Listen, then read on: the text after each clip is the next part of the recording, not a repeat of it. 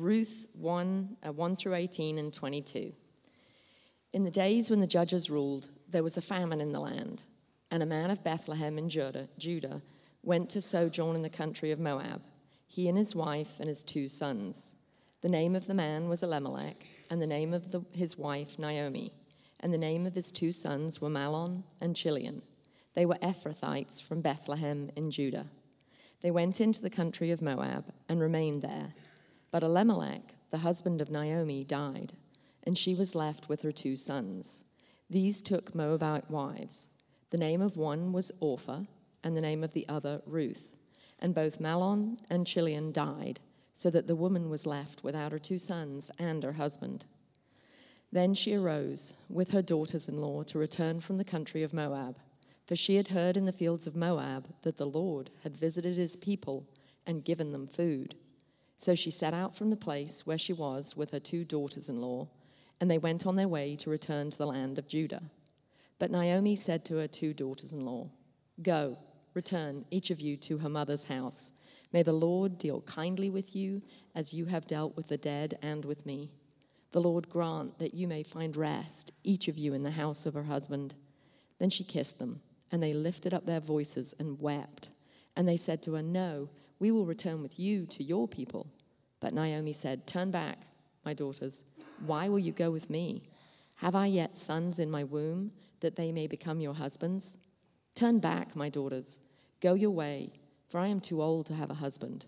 If I should say I have hope, even if I should have a husband this night and should bear sons, would you therefore wait till they were grown?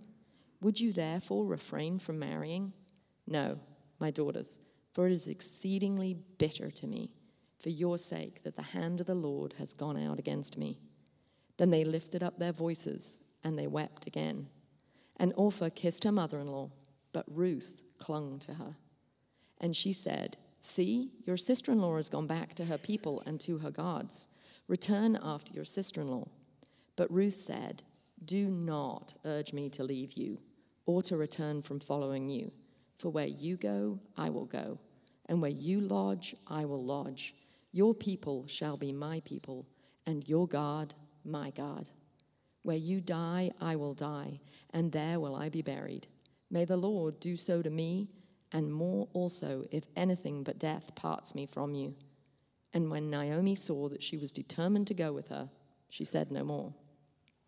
So Naomi returned, and Ruth the Moabite, her daughter in law, with her, who returned from the country of Moab.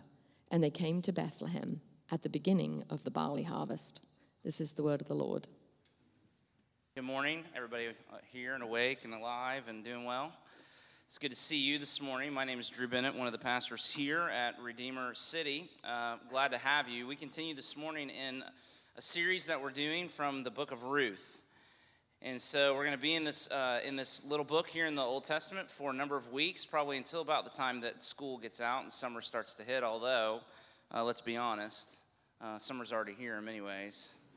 At least if you were to come and look at my lawn, you would think, I was negligent, although I'm probably breaking many laws trying to keep enough water on it to keep it from dying. It's dying nonetheless. So happy May. Just wait until July and August. But we'll be here for a few weeks, and we're looking forward to this. What a great, this book, what a great book. What great words here for us. What a great story. It was a long, a long passage for Vicky to read, but it's because it's a, it's a fascinating, fantastic story. Uh, the events of the book of Ruth take place if you see there in verse 1, chapter 1, uh, in the days when the judges ruled. No, that's what we talked about last week. It was a crazy time, it was a crazy world, much like our world today. And so it has a great deal to teach us about how to live in times like these. Now, you add to that, what we really pay attention to this week is that in this crazy world when the judges ruled, this family that we're going to be, you know, staring at for the next few weeks is really in the, in the midst of a, a great tragedy. And so, in times of great tragedy, not only in just general and, and crazy times, but in times of great tragedy, how do you live? How do you, how do you push forward the, the kingdom of, of heaven, which is what we're called to do in this world? Or we could ask it this way when, when, um, when the world seems to be falling apart around you, what do you do? How do you problem solve the difficult parts of your personal life? The relationships, for example, that are particularly stressful. We all have we all have situations, a lot of them relationally and, and otherwise, that are hard and stressful. And so, what do you do? What does, the, what does this book teach us about how to engage these really difficult, hard, stressful times in our lives? The psychologists tell us that our most natural response, response to stress is one of two things, and you probably know them, right? Either fight or flight. Fight or flight. And so, when we encounter a, a stressful situation, our nervous system releases adrenaline into the body.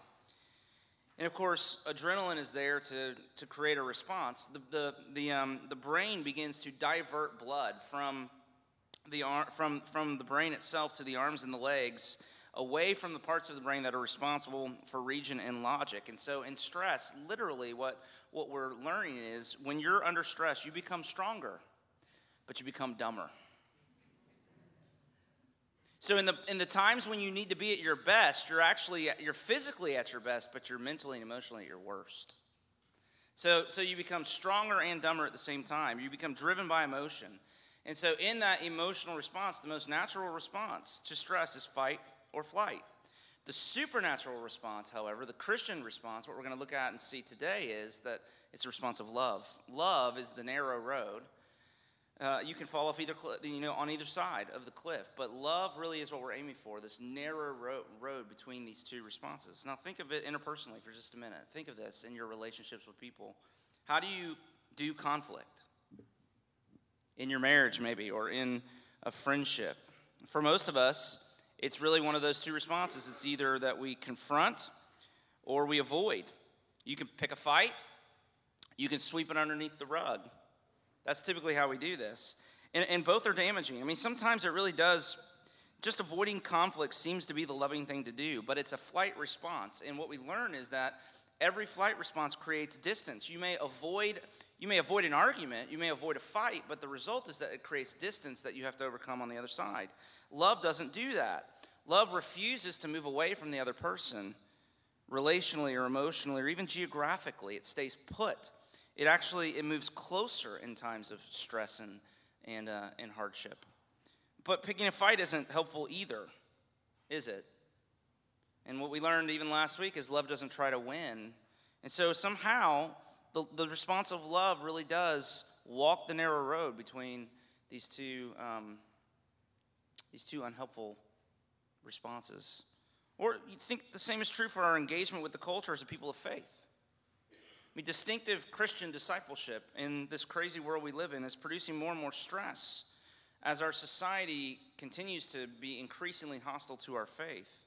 And, and that stress that we feel living out our faith in, a, in an age that is hostile to it, it creates these different responses, same kind of fight or flight response. And so the church uh, oftentimes positions itself in a way it should never do so. It, the church should never be either combative on the one hand or completely withdrawn from the culture surrounding it on the other. We've spent too much time as a people of faith in the last 50 years organizing ourselves to politically to fight the culture wars and at the same time ironically ghettoizing ourselves within the Christian subculture. A crazy world calls for a different response.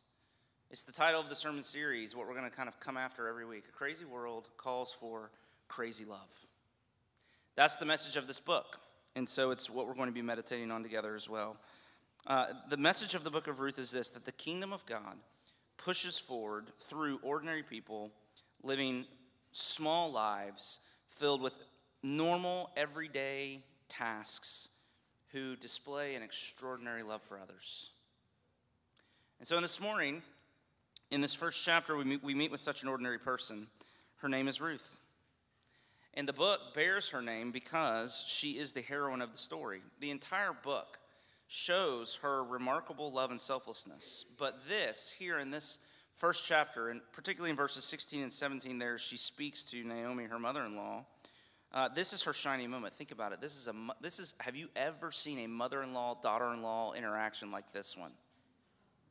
Don't look at me that way. I know it is supernatural because most of the time it doesn't work this way in relationships, particularly in that relationship, which is difficult. But this is her shining, this is her shining moment.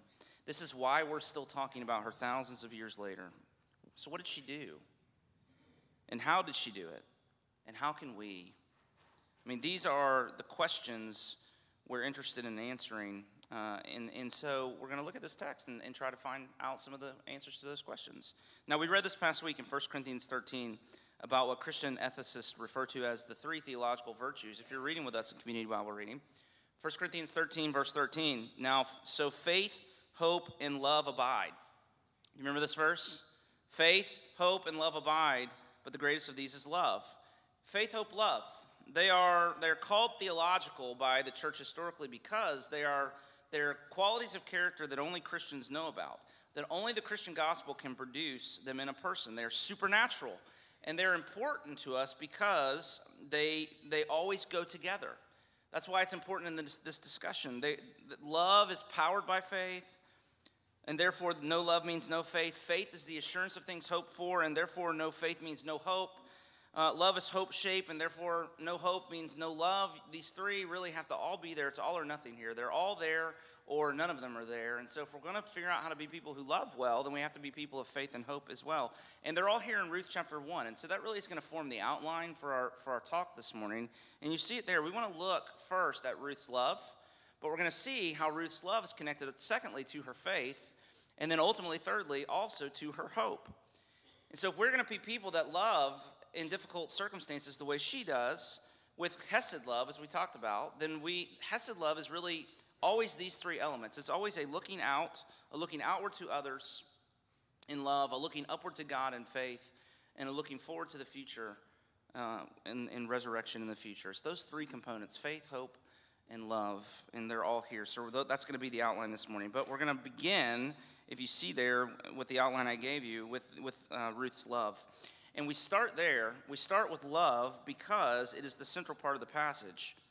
Ruth 1 is broken up into three parts. There is first verses 1 through 5, where you see there Elimelech and Naomi leaving Bethlehem for Moab. Then the middle part is this whole exchange between Orpah and Ruth and Naomi, with Orpah leaving and Ruth clinging to her mother in law. And then, third, beginning in verse 19, Naomi and Ruth, along with her, begin to journey from Moab and return to Bethlehem uh, into God's promises into the promised land. And now, in Hebrew storytelling, the most important part of the story is always in the middle. It's just one of the features of the way the Hebrew people told stories in this, you know, in this time and even today. The writer does it that way on purpose. So Ruth 1 begins and ends in the same place, if you notice there, in, with Bethlehem. But the turning point, the most important part, of the story is Ruth's decision in the middle to cling to her mother in law, Naomi, and to vow her love and, and, um, and care for her. And it echoes 1 Corinthians 13 13, which tells us that the greatest of these three is love. And so let's define love for a minute. Love is looking outward then to others, it's putting the needs of others before your own, it's thinking about others more and yourself less. Uh, this is what Ruth does. And so let's look at it. It's really remarkable. Uh, look here in the story with me. All of the men are dead. These women have, they, they, they now have no way of providing for themselves. Their prospects were not good. And so Naomi decides, you know, it's probably time to go home because maybe there'll be somebody there who can help take care of me. She told her daughter, daughters-in-law, you should save yourselves. I'm as good as dead. My life is over because it was. Orpah, Orpah, she says, Sounds good to me, and she leaves. Ruth, on the other hand, stayed. And in staying, this is in essence what she was saying to, to Naomi. She said, Naomi, your life isn't over. My life's over. Because I'm going to put my life on you. I'm going to make it the goal of my life to love you. And I know what that's going to mean for me, but it's going to mean good things for you. Your life isn't over your life isn't over, but my life is. And that, that is Hesed. And that is the theme of this book, that little word in the Hebrew that's so important in the Old Testament. Ruth is a model of Hesed. And so let's look at the mechanics of her of her love for Naomi here. It, we really are focusing in on her words there. Look at again at verses 16 and 17. It's worth it's worth reading again uh, because they, they really are immortal immortal words in some ways. Where you go, I will go and where you lodge, I will lodge. Your people shall be my people, and your God shall be my God, and where you die, I will die, and there are we buried. May the Lord do so to me, and more also, if anything but death parts me from you. It's stunning. But we see some important components of what this word hesed really means. I have three things just to kind of bring out the meaning of this word and exactly what we see Ruth doing here. First, what you notice is, is that Hesed love like this, the first thing it does is it lands.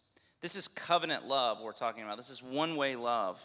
It's love that's not based on how you're feeling or how other people are doing.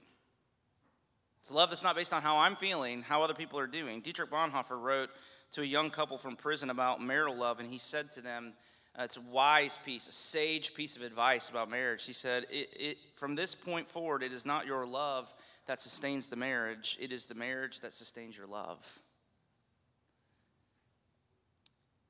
Chesed is based on commitment, not feelings. That's good news because feelings, as we know, are want to come and go, but as they come and go, if you're loving with Hesed love, there's no fluctuation. It's based on loyalty not the other person and how they're treating you. And so it's a love unlike any other that that a love that does not treat people according to their sins nor repay them according to their iniquities. It's a love that can that can treat people irrespective of the way they're acting or the way they're behaving or the way they're responding in return. It's constant. It never gets weary. It never grows cold. Ruth committed to Naomi here. Do you see that? She bound herself to her mother-in-law. She she chose her. And, and if we're going to be doing Hesed like this as well, then, then we have to start choosing too. When you do Hesed, you, you choose, you commit, you land. It's never general, it's always specific and local. You narrow down your life. You look at a person, you look at a small group of friends. In our context, you know, it's a church or even a, a small group within the church, a community group or discipleship group or something, and you say to those people, I choose you. I choose you. And you commit. You say, Yes to them, which of course means you say no to a bunch of other things and to other people, by the way, for the sake of that commitment. And this is, by, you know, if you wonder, this is one of the reasons why we take vows to one another in this church, because the vows help us to choose one another. They help us to prioritize rightly our relationships in a covenant community. They help us say yes to one another and to say no to other things. So, in saying yes here to Naomi, Ruth was saying no to lots of other things. Do you see that? Think about the things she's saying no to and her yes here to her mother in law. She's saying no to her mother and father, which I'm sure they would have been glad to see her again. She's saying no to her homeland, to living in her home country. She's got a, you know, now she's got, I mean, have you ever tried to go live in another country? Typically, the food's not very good and it's, it's hard to adjust and all of those kinds of things. It's, it's, hard, it's hard to do that. She says no to the comforts of living where she's from. She says, more importantly, she says she's saying no to a husband. There really aren't any prospects for marriage for her, which means she's going to live a hard life of loneliness and, and isolation from community and, and hardship financially. So, in order to love with Hesed, you have to do this. You have to do what she did. You have to manage your yeses and your nos because Hesed is exclusive. So, it first lands. You see, you see Ruth landing here on Naomi, but secondly, the second thing that's characteristic of Hesed love is that it loses. It's uneven love. It always gives more than it gets in return. At least there will be times when it feels that way. We've all experienced this, right? Bitterness is weariness over the unevenness of love. That's what bitterness is. Bitterness is I've been giving and giving and giving and giving, and I've gotten nothing in return and I start to just get overwhelmed by. And all I can see in the future is more giving and more giving and more giving and no receiving. And you get and you get weary and that's where bitterness comes. So let's talk about how Ruth lost. Let's talk about how she loses because she really does lose a lot here. If Ruth left like her sister-in-law, then Naomi would die. That's the implication. But if she stayed, Naomi would live, but only because she would die. And that's the choice that she was confronted with. She chose to die so that Naomi could live. Naomi needed a family to take care of her, but they were all dead. Ruth had to give up her family ties. She had to give up her friends in Moab and the possibility of a future with a husband and children to meet Naomi's needs of family. Naomi needed companionship. Ruth The only way that Naomi could have companionship was for Ruth to endure loneliness. Remember, she's dealing with the shock of widowhood too. Don't forget that, right? Who's the widow in the passage? They both are. She, she's dealing with the loss of her husband as well. She has to feel incredible vulnerability, and yet, what you, you see no hint of self pity, unlike Naomi. Had she stayed, she could have found a husband among her people, but she gave all of that up. I mean, who, who's she going to marry if she goes to Bethlehem? She would have no rights. She would be a foreigner. So she's probably going to face, she knows she's going to face, you know, prejudice if she goes there. I mean, to go with Naomi offered her nothing and, and cost her everything, and yet she went. I mean, it's stunning. And here's my favorite part. You want to know my favorite part? Uh, look at verse 18. How does Naomi respond? I mean, this, this, I mean, the most, some of the most immortalized words of love and care and friendship ever recorded in the history of, of words. Ruth pours out her heart to Naomi, and in verse 18, we're told that, that Naomi just, just really just stops talking. Naomi got love, she got the help that she needed, she got companionship. Ruth didn't even get a thank you. Think about that. Oh, daughter in law, you're the greatest. No, she just, all right, let's go. So she's unappreciated. When they get to Bethlehem, it gets even better. We're going to talk about this in a few weeks. She's pushed aside and ignored by the women there and by and by Naomi too. She was the hero and nobody noticed. She got no credit except ours today, thousands of years later. She's completely unseen. And how hard is it to live when you feel completely unseen? And yet, what you see in this woman is she's completely unfazed. She just continued to love Naomi. That's all she does throughout the rest of the book, too. She doesn't stop to consider how uneven the relationship is. And so, if you and I are going to do chesed love like her, then we have to not only start choosing, but to stop counting. We have to stop keeping score. Love keeps no record, 1 Corinthians 13 says, of wrongs or otherwise. And so, the temptation is to always be doing a cost benefit analysis to see who's winning. And the, the, really, the choice before us is just this you can win or you can love. You can win or you can love. And if you choose to love, then one of the things you have to do is you have to decide beforehand, you have to decide ahead of time that you're going to lose. But then, thirdly, so we see that this Hesed love here, it, it lands. You see Naomi choosing her mother in law. It, it, uh, it loses. And then, thirdly, it lasts. The text says, verse 14, it's a really important part of the whole chapter there, that Ruth clung to Naomi. Orpah kissed her, but Ruth clung to her. And, and that's important because Ruth 1 is all about leaving. The Hebrew word shub, which is translated to leave or to go back, it's used 12 times here in this chapter. It's, it's the key, it's the link throughout the whole text. So everyone's leaving. Elimelech and Naomi, they leave Bethlehem for Moab. Orpah, Orpah left Naomi to stay in Moab. They leave Moab to go back to to Bethlehem, all of this leaving, in the middle of all of that leaving, the only, the only one that doesn't leave is Ruth. Ruth clings. And so if you love someone like that, with, with, with Hesed like that, it means you're trapped. I thought that would get a chuckle. Like a nervous chuckle.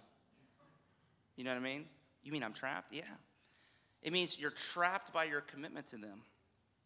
It's love with no exit strategy. It Doesn't matter how, how hard it gets, you keep loving because your love, again, is not based on how you're feeling or how the other person is doing. It doesn't matter how hard they are to love, it's not relevant. And so, if we're going to love like this, we got to start choosing, we got to stop counting, but the last thing is we got to keep going. Don't grow weary, the Bible says. Don't grow weary in doing good. There's a weariness that comes with the work of love, with the work of doing good to others. And so you have to keep going. So much, so much of love is just enduring, it's just putting one foot in front of the other. It's so romantic, isn't it? The great love stories are the ones that last, not the ones that burn bright but then burn out. We got to keep going. So, love, love starts choosing and it stops counting and it keeps going. So, how do you love like that? How was Ruth able to love the way we see her loving her mother in law here? Where you go, I'll go. Where you stay, I'll stay. Nothing, nothing on earth is going to ever cause me to stop loving you. How do you love like that. Ruth was able to love and to look outward, outside of herself, outside of her own needs and, and concerns, because I think what we learn from the text is that she first looked upward to God in faith. She didn't turn inward. Uh, in the middle of great personal tragedy, it's amazing she didn't give in to self pity. Naomi did, but not Ruth. Ruth continued to love because of her faith. So, what do we mean by faith then? Well, faith is looking upward. If, if, love is looking outward, faith is looking upward. It's looking to God in Christ. Faith means living your life on the basis of who God is, not how you're feeling. Your emotions are being directed by the promises that He has made to you and not how things are going in your life. I feel like I need to say that again. Faith, looking up to God in faith, means that your, your, your life is, you're living on the basis of who God is and, and not how you're feeling. And your emotions are being directed by the promises that He has made to you and not how things happen to be going at the moment in your life. Faith is living your whole life with an upward glance. And what the Bible says is that there's a connection between faith and love. Paul, the apostle in Galatians 5, says that faith energizes love, that you need faith to love. I mean, 1 Corinthians 13 tells us that one day there will be no more faith. Have you thought about that? There'll be no more faith. There's going to be a day where there'll be no more faith. We'll see God face to face. And there'll be no more faith. Only love. But for now, it takes faith to love. And the reason it takes faith to love is because it's just too hard to do on our own. Didn't you hear? I mean, not to pick on Lauren, but didn't you hear when she just started to even just for a moment talk about how hard it was to love, how hard it is to love somebody that's hard to love? oh, it just kind of comes out of you when you do that. We've all experienced it. And so we need we need another source. I mean, the only way to love others with Hesed love is to know that God is always loving me with Hesed love. My love for others is the echo of his love for me. His love always comes first. And this is this is hinted at in the text. If you look at verse 8 there with me, when Naomi blessed her daughters-in-law, she said to them, May the Lord deal kindly. Guess what word that is? Hesed. May the Lord do Hesed with you. Right? God does Hesed. He, he lands, his love lands. It's covenantal. It's not based on how he's feeling or how we're doing. Can I get an amen? Oh, that was pathetic. Okay? I mean, good grief. Thank you. That's a that's listen, you need to hear that again, obviously, because it didn't get past the hardness of your heart there in that moment. Do you know, and don't this you don't don't don't try to make up for it on the other side of this, because that doesn't make feel good, okay? It's gone. We'll just we'll we'll we'll get it again in a minute. But you need you need to know, you need to know that his love for you is not based on how he's feeling, nor on how you're doing. That's good news. He commits.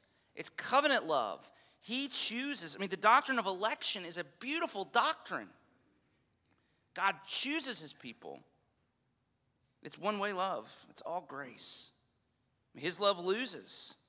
Just think of how uneven his love is for you and me. What, what does he gain? What does God gain from loving you and me?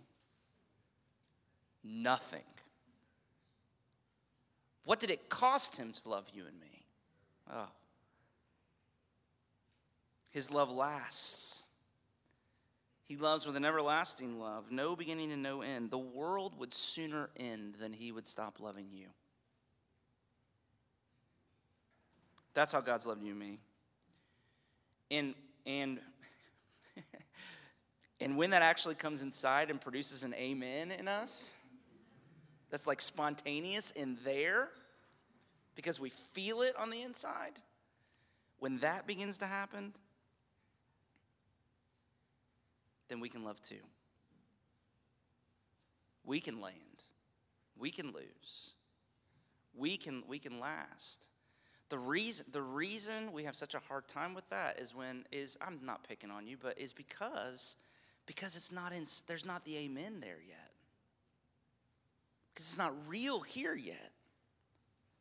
Faith energizes love. Uh, the beginning of the book of Ruth is a, is a story of broken faith. Uh, this is important to get the context here. It's, it's subtle in the text. There's a famine, we're told, in Bethlehem. Now, the name of the city, Bethlehem, means house of bread. So think about this for just a minute. What, what we're told here at the very beginning is there's no bread in the house of bread. Naomi's name, if you look in the, you can probably look down at the bottom of your Bible where it references her name. Naomi's name means, means pleasant. Now, how pleasant has Naomi's life become? And so what you see here is life is mocking, life was mocking them. Something, there's been an ironic, awful turn in their life. God, God seems to be absent. And so in the midst of God's absence, in the midst of, of, of life just mocking this family the way that it is, Elimelech and Naomi decide to move, move to Moab because there was food there. That's reasonable enough. But according to the Bible, it's an act of unbelief. They, what, what's happening here is they did not trust God to provide for them. Just like Abraham, who went to Egypt during the famine in the land of promise, they're breaking faith. And that really teaches us what sin is. Sin is every every sin is breaking faith. It's turning away from God and looking somewhere else for what he has not provided that we're sure we need. And it brings the wrath and curse of God. Now, the text the text doesn't say that this is why the men died. Be careful. Let's don't be careful there, but I think what, one of the things we can learn here is that in our personal tragedies, we are hardly victims. That's what people of faith believe, anyway. Now, the rest of chapter 1, if the beginning is a story of broken faith, the rest of chapter 1 is a story of repentance and a turning back to God. I've already noted the repetition of the Hebrew verb shub. Uh, it means to turn back. It is the word in the scriptures that refers to God's people in their faithlessness turning back to covenant faithfulness to God. It's a, it's a turning away from sin and unbelief and turning back to the Lord to return to Him, to repent. It's the word used in the Old Testament to describe uh, this, this turning away from, from all of our idolatry and sin and unbelief and turning to Him. So, Naomi's decision, verse 6, to return, you see that word there? To return from Moab and go back to Bethlehem was an act of faith and repentance. Now, it was a small act because we're going to see she's still full of, full of bitterness. She says, This God of mine, He makes all things bitter. That's still what Naomi believes. She's grieving, but she's moving in the right direction. She's got a weak faith, but, but a weak faith is still faith. We're going to talk about that next week. And then there's Ruth. And all of the commentators agree that Ruth's words to Naomi, verses 16 and 17, where you go, I'll go, where you stay, I'll stay. Your, your people will be my people, your God will be my God. That it's, just, it's more than just an expression of her friendship with her mother in law. Uh, those words really are her confession of faith. Something's happened to Ruth. She's become a believer here because of, of her time with this family. She's, she's expressing covenant faith in Yahweh. She uses his covenant name in verse 17. May Yahweh do to me, eh, you know, and, and more so if, if I don't keep the, the, the obligations that I've made to you today. So she's she has become a covenant, a part of the covenant community of Yahweh. So Ruth's Ruth's having faith here. She's expressing faith here, and, and what we're to learn is that her faith was the source of her love for her mother-in-law. Now, what does all this teach us? This story of faith. This is a story of faith. Well, I think a number of things. First, I think it teaches us that the most important relationship in your life is your relationship with God. That if there's a problem in any other relationship, it's because there's a problem between you and, and the Lord. If you're, if you're going to love well, if you're going to love well in your life, you have to first see yourself as a sinner before God, deserving his wrath and judgment. And that's, that's the problem that you have to solve first. If you're having a hard time, if you go back to your you know, Algebra 2 class, if you're having a hard time on the horizontal axis of your life, the reason always is because you're not living properly on the vertical axis. axis. When you encounter a problem horizontally, you have to go back. What you do is you have to go back to the vertical axis. I mean, this is a sermon about love, but it's really a sermon about faith because you can't love without faith. So, do you have faith? Do you know that you, like these people have turned away from God in faithlessness. You've, you've said to him, I don't trust you to provide for me, and so I got to go somewhere else and try to figure out a way to provide for myself. And it's the undoing of so much good in our lives, but we've, we've sinned against him. We've turned our backs on him. We've broken faith with him. And yet, he has not just let us ride off into the sunset, but in Jesus Christ, he has pursued us to the ends of the earth, died for us to save us from our sins, and to bring us back to himself. Do you know that? See, if you know that, then when you encounter problems here, you go back to that reality. And it begins to undo the things on the horizontal axis. Well, we also learn that life is hard. Can I get an amen? Life is hard. Thank you. Life is hard, but love is even harder. Life is hard enough on its own. We live in a fallen, broken world full of selfish, awful people, just like me.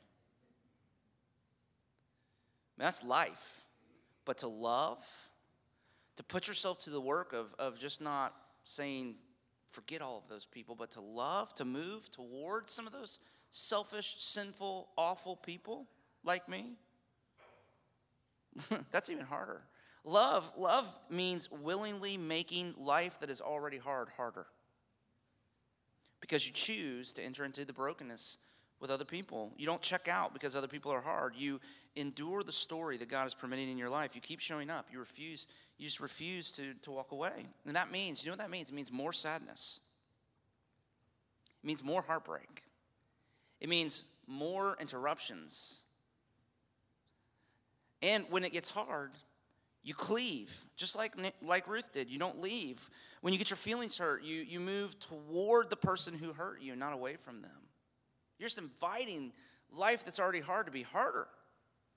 And so when life gets hard and when love gets hard, it's hard not to turn inward, isn't it? If, if you you know if, if you look at your t- your outline again, we're noticing the way Ruth looked outward and she looked upward and she looked forward. Her mind and her imagination were full of of her mother in law and the people around her and their needs. They were full of God and His character and His promises. And her mind and heart were full of the future that He was preparing for her. She was looking outward, she was looking upward, she was looking forward. Where was she not looking? She doesn't turn inward. Naomi gets bitter. Orpah is, is pragmatic. Ruth keeps loving. She keeps looking upward, outward, and forward, not inward. She doesn't, she doesn't worry about herself. She doesn't act to protect herself in every way, in any way, and that's why she, we, we continue to read about her. Because turning inward and not looking upward, outward, and forward is unbelief. It's the same as Elimelech and Naomi leaving Bethlehem for Moab. It's not trusting God to provide for you. If faith energizes love, if love and faith are connected, then every love problem is a faith problem, and therefore every failure to love is unbelief. We love by faith, not by sight. But then we have one more piece, and then I'm done. We've seen Ruth's love, we've seen her faith, but we have to look at her hope as well and finish there. So chesed looks it looks outward to others, it looks upward to God, it looks forward to resurrection. Hope is looking forward. It is faith directed to the future. So love and hope go together. In order to, to love today, you have to know the promise of tomorrow. Can I say that again? In order to love today, you have to know the promise of tomorrow. That's the only way to do it. In order to love today, you have to know the promise of tomorrow. That's hope. The Bible doesn't use the word the way we do. We say, I hope my team wins the game today. Now, it's an expression for us of uncertainty. I, I, I hope means I wish. I'm not sure, but I, I, sure, I sure wish that this would happen, but in the Bible, the word hope always means certainty. It's a word for certainty. So, one example, Galatians 5 5 says, Through the Spirit, by faith, we ourselves eagerly wait for the hope of righteousness. We're waiting for the hope of righteousness, Paul says. So he doesn't mean when I get to heaven, I hope God finds me righteous. I'm not sure. You know, I, don't, I, I can't be 100% positive, but I really am I'm hoping that's the case. No, he means that there is a righteousness there is a verdict that is out there in my future, and when I'm face to face with God, it hasn't come yet. I feel it in part now, but it is an absolute certainty that when I get there, it'll be waiting for me. That's what he's saying. Hope is being certain about things you don't see now because they're still in the future, but they are just as real to you now as they will be to you when you get there. Let me say, hope is being certain about things that you don't see now because they're still in the future, but they are just as real to you now in the moment as they will be then. We're talking about the promises of God, right? The promises of God. Can I just give you a few that just came? I was on a, I rode a train this week. Isn't that cool? I rode a train from South Florida uh, back to Central Florida. It's really great. 40 bucks to get to, from West Palm to Winter Haven, in case you're wondering. But on the train, I just, just a few, just really quick promises of God that came to my mind. The Lord is my shepherd, I shall not want. Those who sow in tears shall reap with shouts of joy. Psalm 126. He who began a good work in you will be faithful to complete it. Philippians 1 6. All things work together for good for those who love God and are called according to his purpose. Romans 8 28. Don't grow weary in doing good, for in due season we will reap if we do not give up. Galatians 6 9. These are the prom- they are examples of the promises of God. Now, do you notice their future orientation? They're future tense. And in your life, you have, you have your circumstances, and then you have God's promises. And sometimes it feels like the two are a million miles apart. Hope is holding on to the promises when you can't draw any connection between your now and your then. Let me say this way life is a story. And all stories have a beginning, a middle, and an end. Uh, all stories have an introduction and then a crisis and then ultimately the happily ever after. You know what the best stories? The best stories are the ones that can. We, we, we go to the movie. You know, we go to the movies all the time. We go to see the same story over and over again. Are you with me? You know that, right? You know how it's going to end. Why do you go if you know how it's going to end? Because it's the exquisite part of that middle part where there's a crisis and you can't find the way out of the crisis.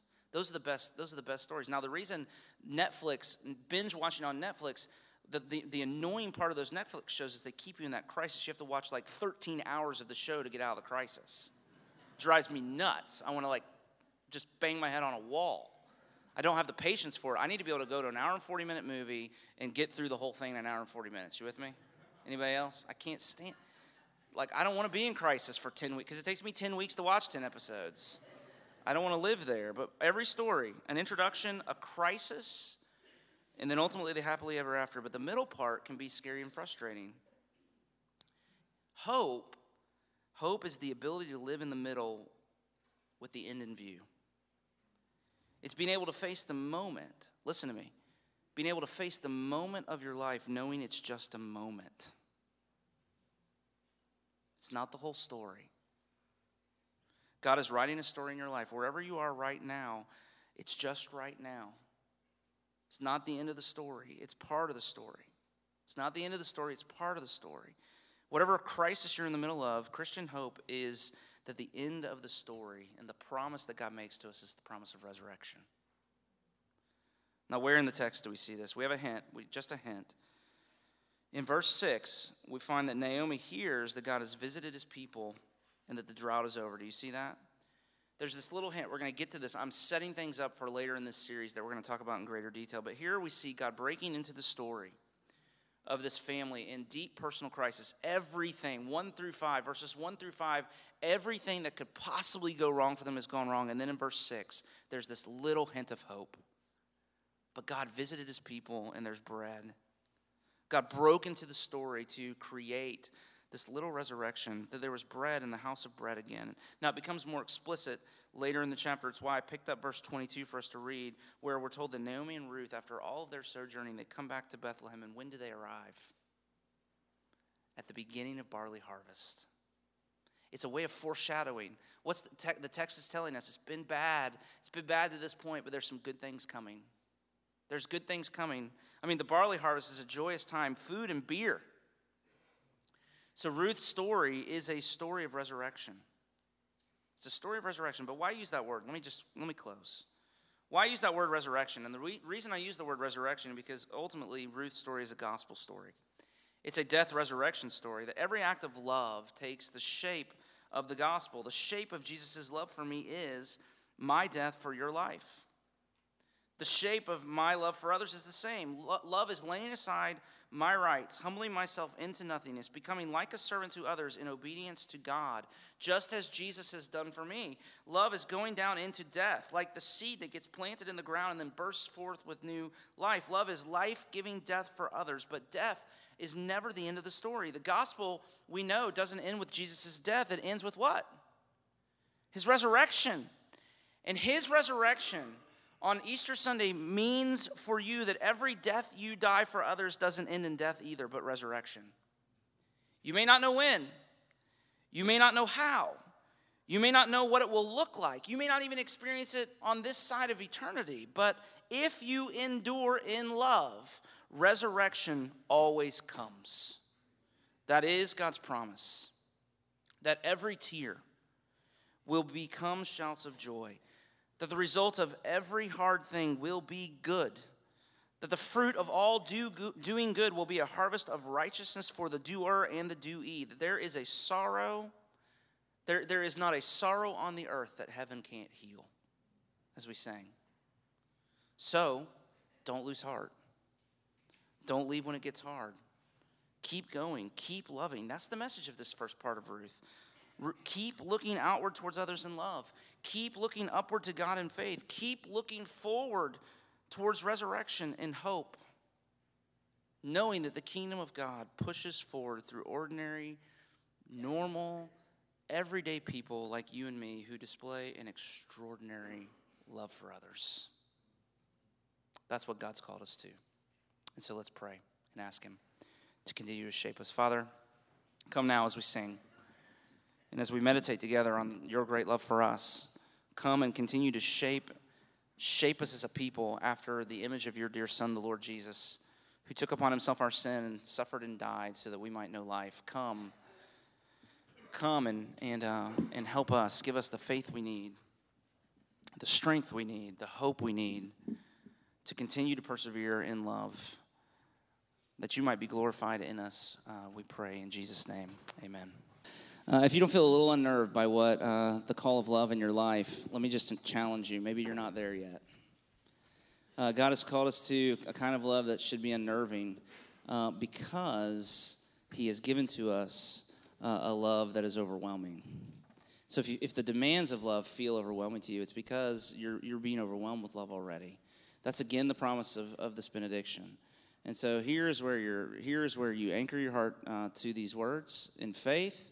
Here is where you allow your future uh, and what you believe to be true of your future to be dictated to you by the promises that He makes to you here and now in these words. Here's the promise that in in Christ Jesus He has turned towards you to bless you. Uh, to go with you wherever he sends you. Uh, and that is good news. So receive these words in the promise of them. Uh, anchor your heart to them and then go in love. May the Lord bless you and keep you. May the Lord make his face shine upon you and be gracious to you. May the Lord turn his face towards you and give you his peace both now and forevermore. Amen. Amen. Go in his peace.